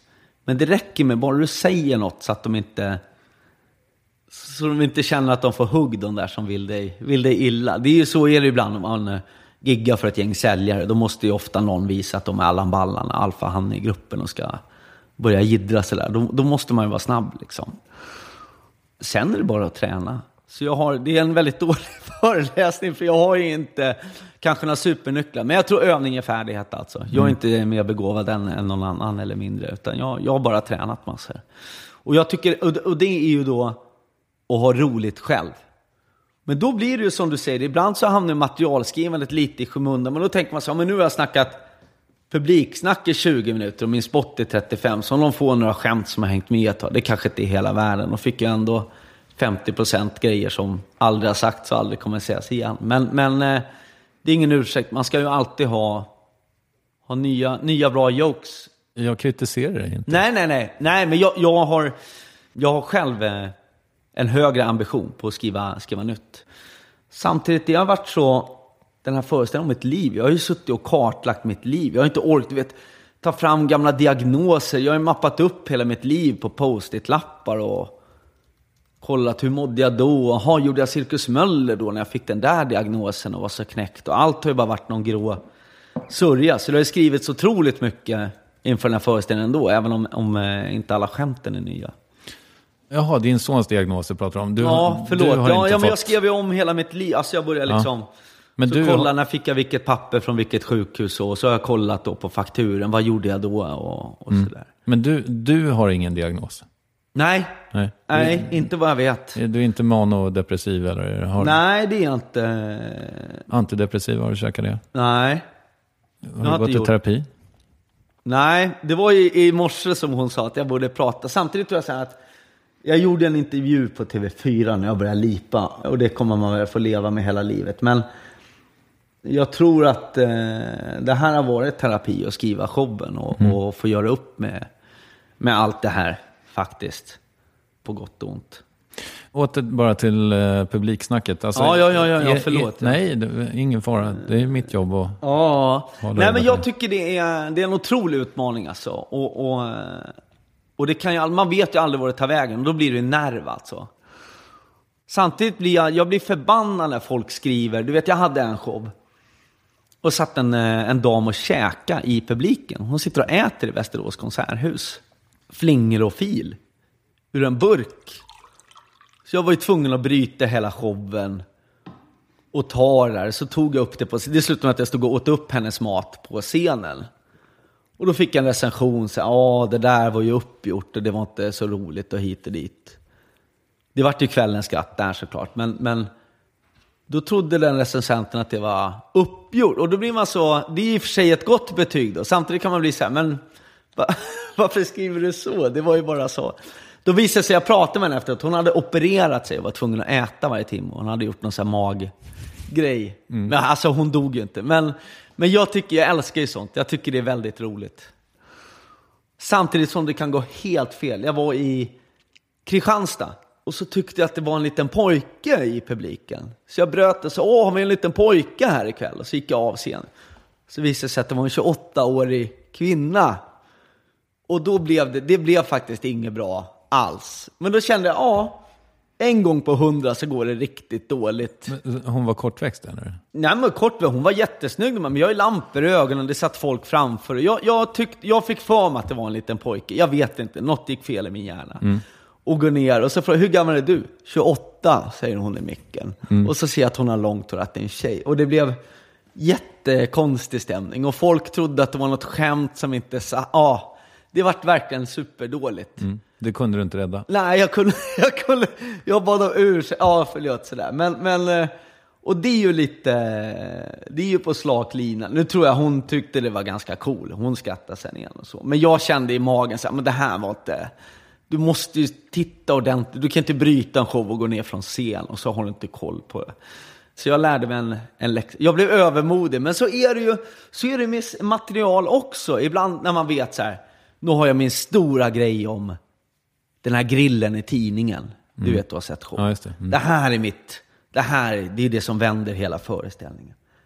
Och så laddar man inte, inte för det, för man är så lite, står i lite Allan Ballan och tycker man är häftig och vet att det här är ju så jäkla kul. Och så missar man någonting i upplägget och lägger inte in det. Och sen när puncharna ska börja komma så känner man, nej men, fan det hugger ju inte idag, vad är det som händer? Och det är det som är, ja, du har ju provat stand själv, du vet ju själv, exakt samma vit kan ju sitta fantastiskt en kväll och bara falla platt. Och det är ju hela tjusningen, men man kan aldrig slappna av och ta något för givet alltså. Och det är det som gör att man blir... Lite som du säger, men du, hur orkar du säga samma skämt då i tio år? Ja, men det landar ju helt olika beroende på vad det är för folk där. Är det alltid samma frågor du ställer till publiken? Är det, börjar alltid på samma sätt? Nej, Hur väljer du vilka du ska eh, skoja med? ibland kan det vara någon som sitter med armarna i kors och tittar ner i golvet. För då blir jag så här, vad är, det, vad är det för fel? Och då inte sällan får jag säga, så har det varit så här, ja men det är vår, min farbror är här från Kanada. Och sånt där. Och då blir det ju superkul när det är någon som inte har förstått svenska. Jag har ju varit med om det med hörselskador också, som inte haft tolk med sig och sånt där. Att det har varit någon, ja men han hör inget och sånt där. Det är svårt att gå på stand-up då eftersom man ofta har en mick i vägen också. Ja. Så det är svårt att läsa på läpparna. Ja, men nu har det dykt upp teckentolkar och sånt där på giggen. Det är superkul. Eh, Öss har ju dragit i det där en del. Han gjorde någon grej med utbildningsradion för, för döva och så. Han hade med sig en... Ja, han har haft med sig, men det har jag också haft någonstans och sådär ibland. Men, eh, sen vet inte jag hur roligt det blir, för det är ju väldigt mycket med orden och hur de låter. Och jag hörde någon intervju med typ Ronny Eriksson för några år sedan. Han sa att ord med K i, man- som börjar med K, ja, hela, hela kroppen insmord med keso. Haha. Alltså att det är roligt. Så jag, börjat, jag tycker det funkar. Jag vet inte om teorin stämmer, men det kan man inte få fram med teckenspråk. Nej. Samtidigt kan jag känna då som har scenskräck ibland och sådär. Han teckentolkar på Mandelas begravning. Det är såklart en tragedi att han fuskar alltid. Men vilket självförtroende att ställa sig inför flera hundra, ja, miljarder tv-tittare och bara, det skulle man vilja ha kände jag. När man, han ser ju supersäker ut den killen alltså. Så det, Jag är det, den enda i världen som inte har sett klippet tror jag. Ja, ja, ja. Men han, det är, han är stenhård och, och stoneface och bara kör. Och jag, jag kan, och han har ju då inget att leverera. Jag känner något kan man ju efter 15 år. Så man, man borde bara ha hans självförtroende varje gång man går ut på scen. Tänkte jag på. Är det så då nu efter att du har tränat på publiksnack i tio år, har du liksom en grej på sjuksköterskor, en grej på dagisfröknar, en grej på lektorer? Ja, men om, om jag har en eh, dagis, ja nu måste man säga förskolelärare. Det finns inget som är ett sånt brott mot mänskligheten som att säga dagisfröken. Men, men då har jag ju en bit om, om dagis. Och den lägger man ofta in. Samtidigt funkar det ju så här då, att då slappnar man av så mycket. För man vet att men jag har ju fyra minuters kanonmaterial om det här. Så då behöver man inte använda den. Så improvisationen, jo men det säger jag ju i det här föredraget. Att man kan inte gå upp och räkna med att man bara ska latcha med publiken. För jag gör aldrig någon bra impro om inte jag har så här. Jag har bestämt oerhört mycket på en lapp i logen innan vad jag ska prata om ikväll. Och när jag pluggat det och satt det och gått och vankat i korridoren där på Norra Brunn, du vet ut mot ytter. De kvällarna blir bäst ur improvisation. För då har jag ett manus som jag vågar släppa. Har jag inte gjort min hemläxa och inte har ett manus, då blir det aldrig så bra publiksnack när det är så här, nu måste du, för nu har du inte riktigt fokus idag. Så nu måste du snacka med publik i 20 minuter. Då blir det aldrig världsklass. Men tanken är ju att det ska se väldigt lätt ut när man gör det. Men det är ju som med alla hantverk, det är klart det ligger jobb bakom. Men min dröm var ju det när jag, var, var, när jag hade sett han Ross Noble, att jag ville skriva om så må- många yrken och många grejer som möjligt. Så att man alltid har en bra rutin som det heter på stand-up. När, när man, vad gör du? Ja, jag är ja, kärnkraftsbränsletekniker. Och så har man en lång rolig grej om, om det. Ja. Såg du dokumentären om Joan Rivers? Nej, men jag har sett den många gånger. Hon har ju ett helt kartotek med skämt. Ja, och apropå kvinnliga komiker, fantastisk kvinna. Hon, jag såg ju henne i Kanada då, i Montreal. Och hon sopar i banan med allihopa. Och riktigt snuskig var hon också. Och jag älskar det alltså. Och det kan jag känna i Sverige, att det kan vara lite kissnödigt ibland. Att, att om man skojar om snusk, eh, då är det så dåligt och bla bla bla. Hon var frukt... Jag har aldrig skrattat så mycket. Så att jag tycker det där är... Det som är all comedy, om det är bra skämt är det bra skämt. Då tycker jag inte det spelar någon roll om det handlar om sex eller om... Men det finns någon fördom att då skrattar folk automatiskt bara för att det handlar om... Absolut inte. Men hon, hade, hon har ju varit gift massa gånger tror jag, eller haft många partners i livet i alla fall. Och, och alla hennes operationer och, och, eh, hon klagar på sina gubbar. De har hängpung som släpar i golvet och de fick lyfta. Som, ah, jag, jag skrattade så jag grät. Fantastiskt eh, begåvad. Gardell-musikalen nu då? Ja, livet är en slag ja. Ska du sjunga? Ja, det ska jag nog göra. Eller ja, det ska jag göra. Jag har redan fått, eh, Fredrik Kempe har skrivit en eh, låt där. Och det är ju fullständig panik såklart. Samtidigt känner jag att, ja men, så här är det, folk tycker redan så mycket om mig. Så att de som inte gillar mig, även om jag skulle göra, sjunga tio gånger bättre än Peter Jöback, så skulle inte de kunna skriva det i alla fall. Nu kommer jag inte göra det, för jag kan inte sjunga. Men, men att, jag tror inte folk köper biljetter till musikalen för att höra Måns Möller sjunga. Utan det är väl andra kvaliteter, hoppas jag, som kommer fram. Men det blir ju en jätteutmaning. Samtidigt känner jag att man lär sig så mycket när man jobbar med Alltså det är ju det är bara eh, personer som har gjort dekoren och vunnit en Oscars. Du vet sådär, det är ju bara supermänniskor. Och Jöback, Helen Sjöholm och Gardell och, och Johan Glans. Och, och, så att jag, jag tror att man kommer lära sig eh, jättemycket på det här. Du är inte orolig? Jo, det är man ju alltid. Jag skulle ljuga om jag sa att jag inte tänker på det där. Men jag, jag har inte orkat eh, oroa... Jag får göra det. Först ska jag klippa den här tv-inspelningen och få iväg det på en bra slott på SVT. Och sen ska jag börja ha ont i magen för musikalen. När börjar du jobba med den? Det börjar i vår, premiär i september. Och det stora är väl att den ska väl då iväg till Göteborg. Så det, med, hur blir det med grabben då? Hur ska jag göra de här veckorna? Så, så det är det stora faktiskt. Man, men det ligger ju alltid där. Men det, det, samtidigt, jag måste ju... Nu ska inte den ligga flera år i Göteborg, det är några veckor. Men det är, jag är ju van att ha honom varannan vecka. Så jag har redan börjat fundera, hur, hur gör man? Kan man flyga ner han efter på fredagen? Och, ja, sådär. Men det, det kommer ordna sig. På något sätt så löser det sig. På något sätt får man ihop det. Du sa att eh, folk, det finns så många som ogillar dig, eller hur du nu sa. Vilka ogillar dig? Ja, just nu är det mycket... I morse har det varit en fem, sex Sverige, Sverigedemokrater. Jag skrev en tweet om eh, Jimmie Åkesson. Som, eh, jag, jag, jag twittrar om ganska många politiker, men, men när man gör om Jimmie Åkesson, då, då får folk spelet uppenbarligen. Samtidigt så de är ju inte kanske representativa för, för samhället. Men det, var, det har varit en intressant resa. Då fick man lite en inblick i hur ja, Soran och Össur, hur de har det liksom varje, varje dag. Jag har aldrig, man fattar att det finns massa rasism och hit, men jag har aldrig stött på det så, så tydligt. Faktiskt. Jag tyckte det var en rolig tweet, jag står för den. Och, eh, Hur löd den? Han fick ju barn här för tre dagar sedan. Då, då skrev jag eh, Jimmy kolon. Eh, förlossningen på Uppsala rasbiologiska institut gick bra och jag var väldigt stolt när jag klippte navelsträngen på lille Adolf. Och det har folk varit väldigt eh, upprörda över. Men eh, typ 250 retweets också. Så att någon, någon tyckte väl att det var roligt. Mm, uppenbarligen. Ja. Men det, det är ju lite, det får man ju ta om man ska vara, ja, om man ska skriva det.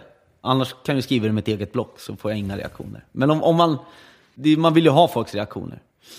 Men eh, jag tror inte jag passar in i något fack. Jag menar, jag kommer inte vara skådespelare bara för att jag har fått en roll i en musikal. Eller sångare. Eller, och jag är väl inte riktigt så här programledare heller. Eller lite kanske, man har gjort några produktioner. Men jag, och inte fastighetsmagnat heller. Utan jag, väl, jag kan väl lite om mycket, tror jag. Mm.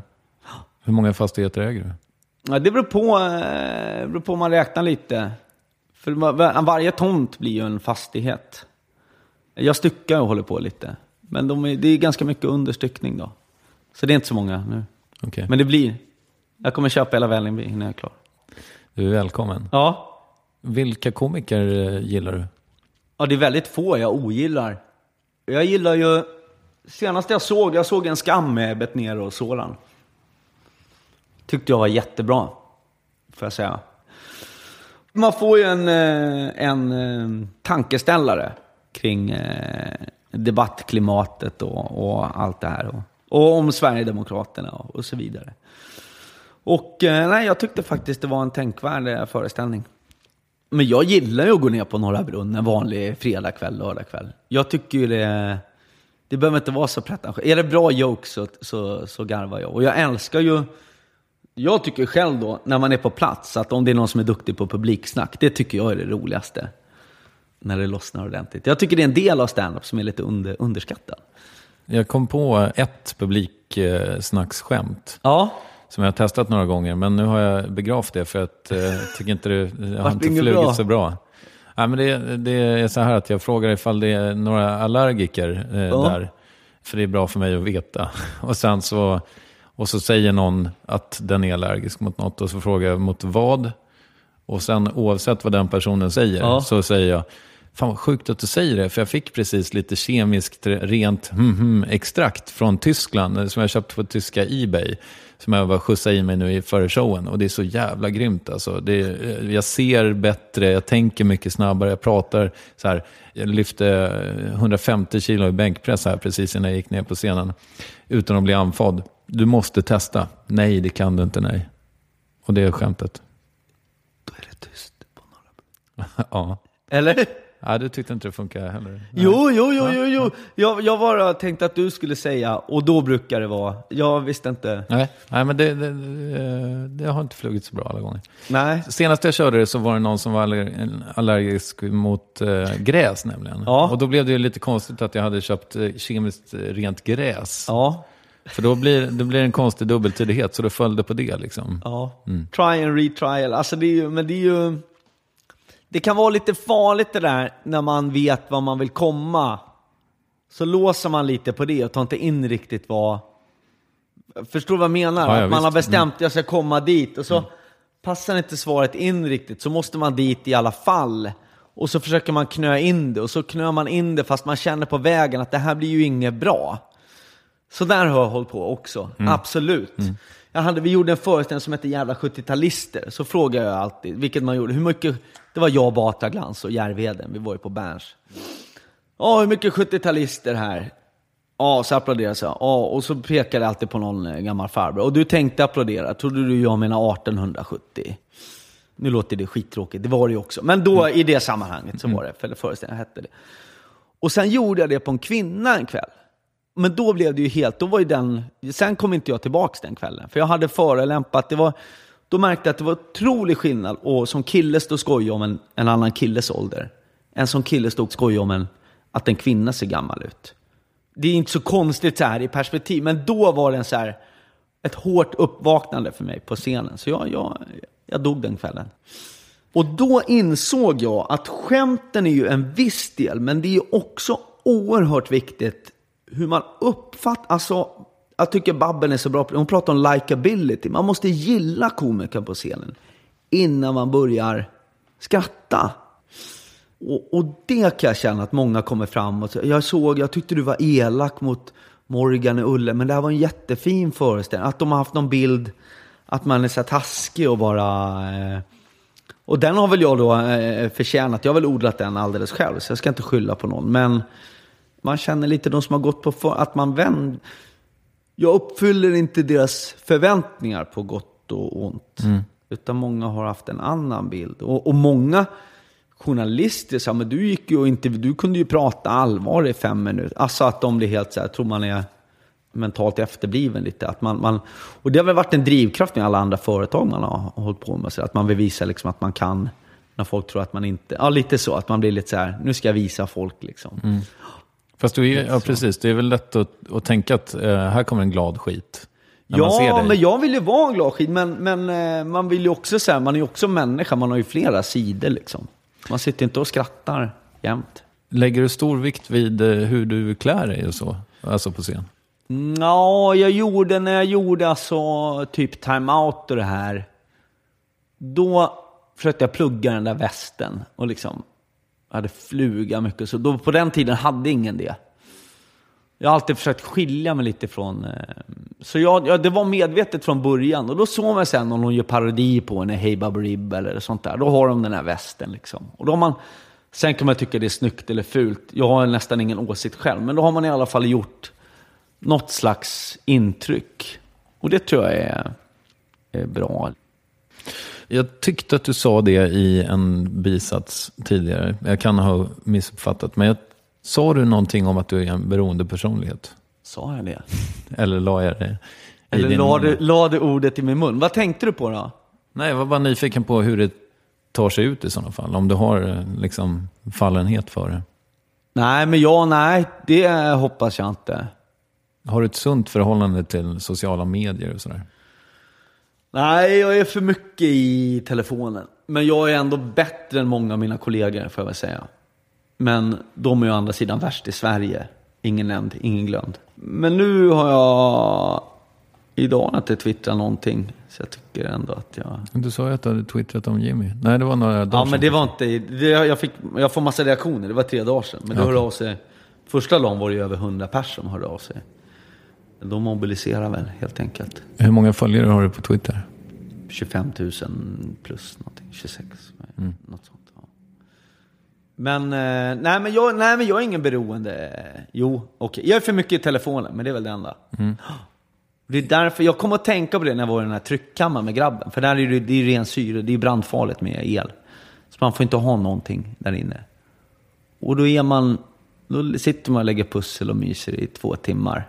Sen är det en konstig situation, för han har en stor huva på sig, en mask med gas i och grejer. Men, men det var ändå, jag fick en tanke där att man liksom...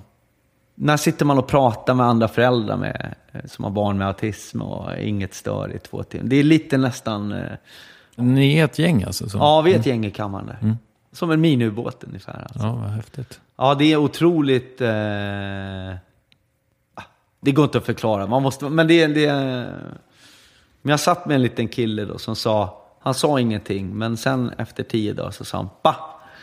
Och jag försökte lära honom att säga pappa då, för det var hans mamma som var med i kammaren. Jag tänkte det hade varit så häftigt om han kom hem till den staden han var ifrån och sa pappa. Liksom. Men vi kom halvvägs i alla fall. Men det, är- ja, det, är, det är otroligt alltså. Det är otroligt. Men man blir väldigt ödmjuk. Förstår du? Jag bor ju i Stockholm. Folk slutar sina jobb, säljer sitt landställe för att ha råd att gå. Alltså, jag har ju så jäkla lätt i jämförelse med. Men jag tar inte upp det här i showen, för det här är liksom inte vetenskap. Eller sådär. Det är lite... Det jag tar upp i showen, det är att man ska träna de här barnen mycket och så. För det är det man vet hjälper. Liksom. Sen vill inte jag ge folk massa idéer. Nu, nu råkar jag prata om det för att jag ska iväg dit idag. Men eh, jag, jag har inte gjort det någon annanstans. Ja, precis. Ja, men så att, eh, det är inget jag liksom förespråkar så, utan jag, det här provar jag. Det här är min, eh, min chansning. Jag, jag, jag har resonerat så här att om, om det här skulle funka, så vill inte jag få reda på det om tio år. Och känna att okej, men du hade tiden och du hade pengarna och så gjorde du inte det. Det skulle inte jag orka leva med, så nu gör jag det. Men vad är tanken att du, ni ska uppnå med det då? Alltså att han ska... Ja, att hans hjärna ska fungera bättre helt Okej. enkelt i slutändan. Är det. Jag brukar, brukade i alla fall fråga folk hur mycket pengar de tjänar och det är väldigt svårt såklart när man är i showbiz kanske eftersom det är så olika antar jag. Ja. Jag har en känsla av att du drar in väldigt mycket pengar. Ja, det är många som har den känslan. Jag läste i Expressen att jag tjänar 21 miljoner. Och de satte upp en löpsedel i min mataffär. Så mycket tjänar man smäller. Men sen började jag kolla på det. Då visade det sig, då var det omsättningen för Roa Produktion som går i princip med noll om de gör 100 000 plus eller något sånt. Som det funkar då, det är ju att alla, alla vi är ute 20 komiker och fakturerar, eller 15 eller hur många vi är nu. Och så går det in till Roa, det blir Roas omsättning. Och sen fakturerar man ut det man tjänar från Roa. Så det här med vad man tjänar, det var då omsättningen på ett bolag där jag äger några procent. Det är ungefär som jag skulle... Om du har en aktie i Ericsson så ska jag skriva så här mycket tjänar Kristoffer Triumf. Det blir ju, så det kan man bara veta tycker jag när man, eh, när man läser lite att eh, man kanske ska har lite ändå källkritik. Jag, jag tycker det är ganska fult för att i så fall borde alla kostnader i bolaget vara att så här mycket förlorar Måns Möller och så blir det ingen. Men, men, men, så jag tycker det är jobbigt att gå runt på lilla Essingen där jag bor och så tror folk att det tjänar 21 miljoner eller 22 eller vad det stod per år. Jag har en lön på, eh, man tar ut upp till värnskatt, vad det nu är, 33 eller 35. Eller, det är det jag har.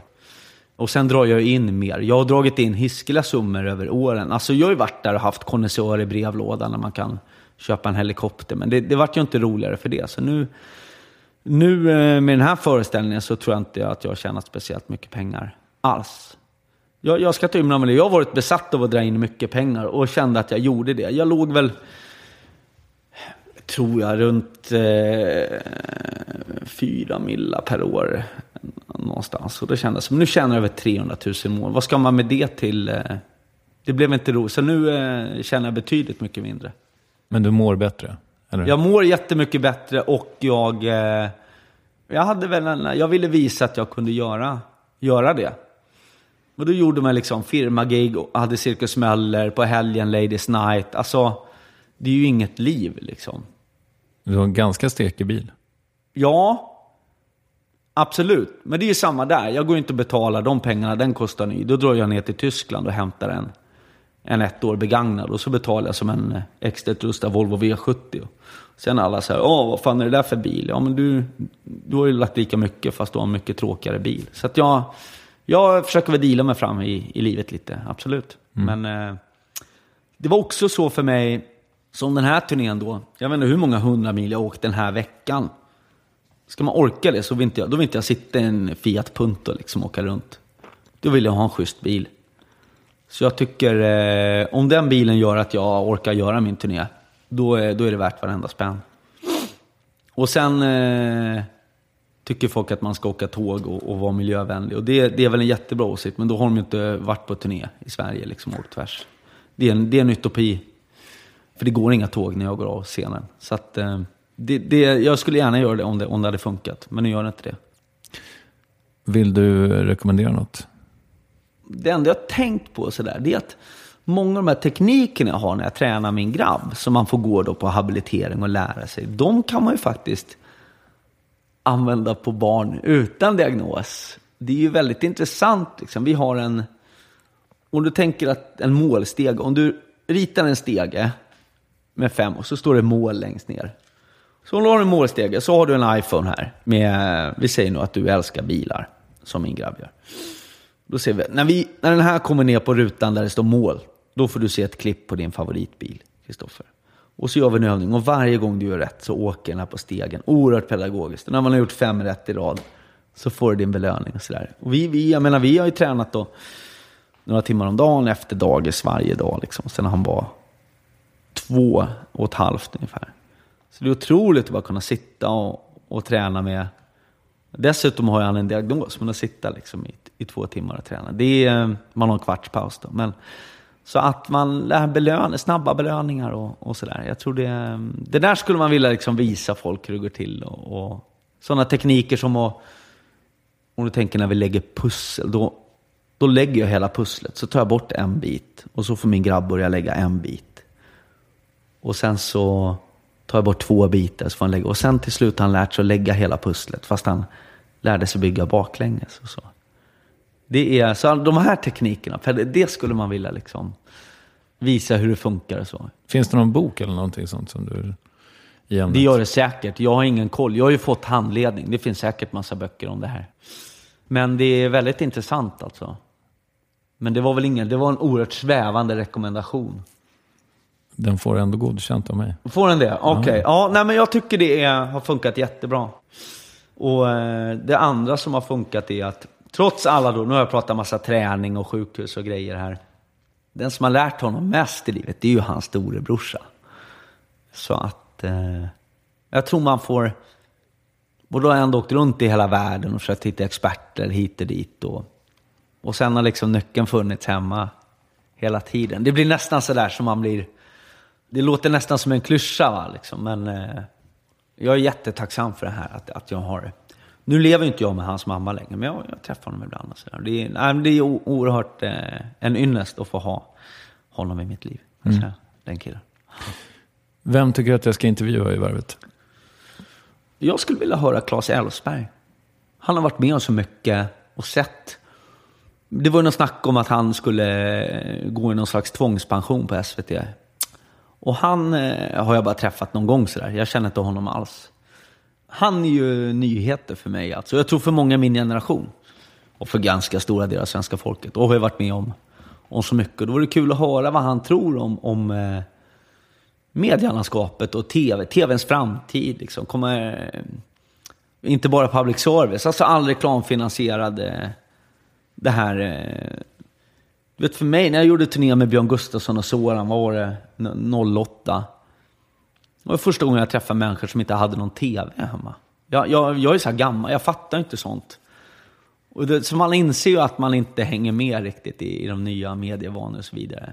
Men så det, det vore intressant att höra hur en, eh, en sån vis gammal räv, vad han tror om framtiden. Fan, stort tack för att du tog dig tid. Mm, jättetack, mysigt.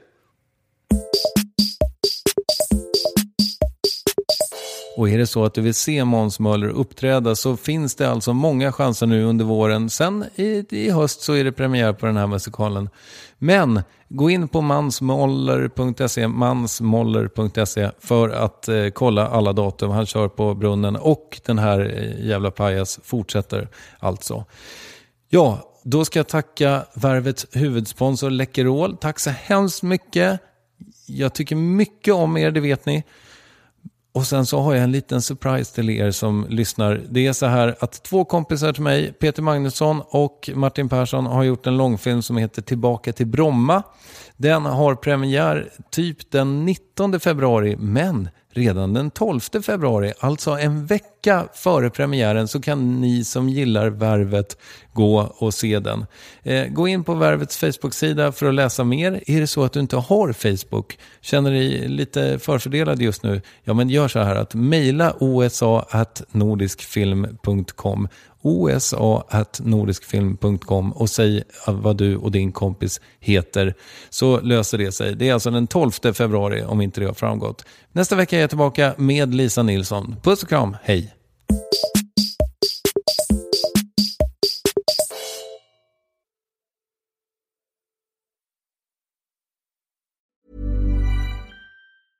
Even when we're on a budget, we still deserve nice things. Quince is a place to scoop up stunning high-end goods for 50 to 80% less than similar brands. They have buttery soft cashmere sweaters starting at $50, luxurious Italian leather bags, and so much more. Plus, Quince only works with factories that use safe, ethical, and responsible manufacturing. Get the high-end goods you'll love without the high price tag with Quince. Go to quince.com/style for free shipping and 365-day returns. As humans, we're naturally driven by the search for better. But when it comes to hiring, the best way to search for a candidate isn't to search at all. Don't search, match with Indeed. When I was looking to hire someone, it was so slow and overwhelming.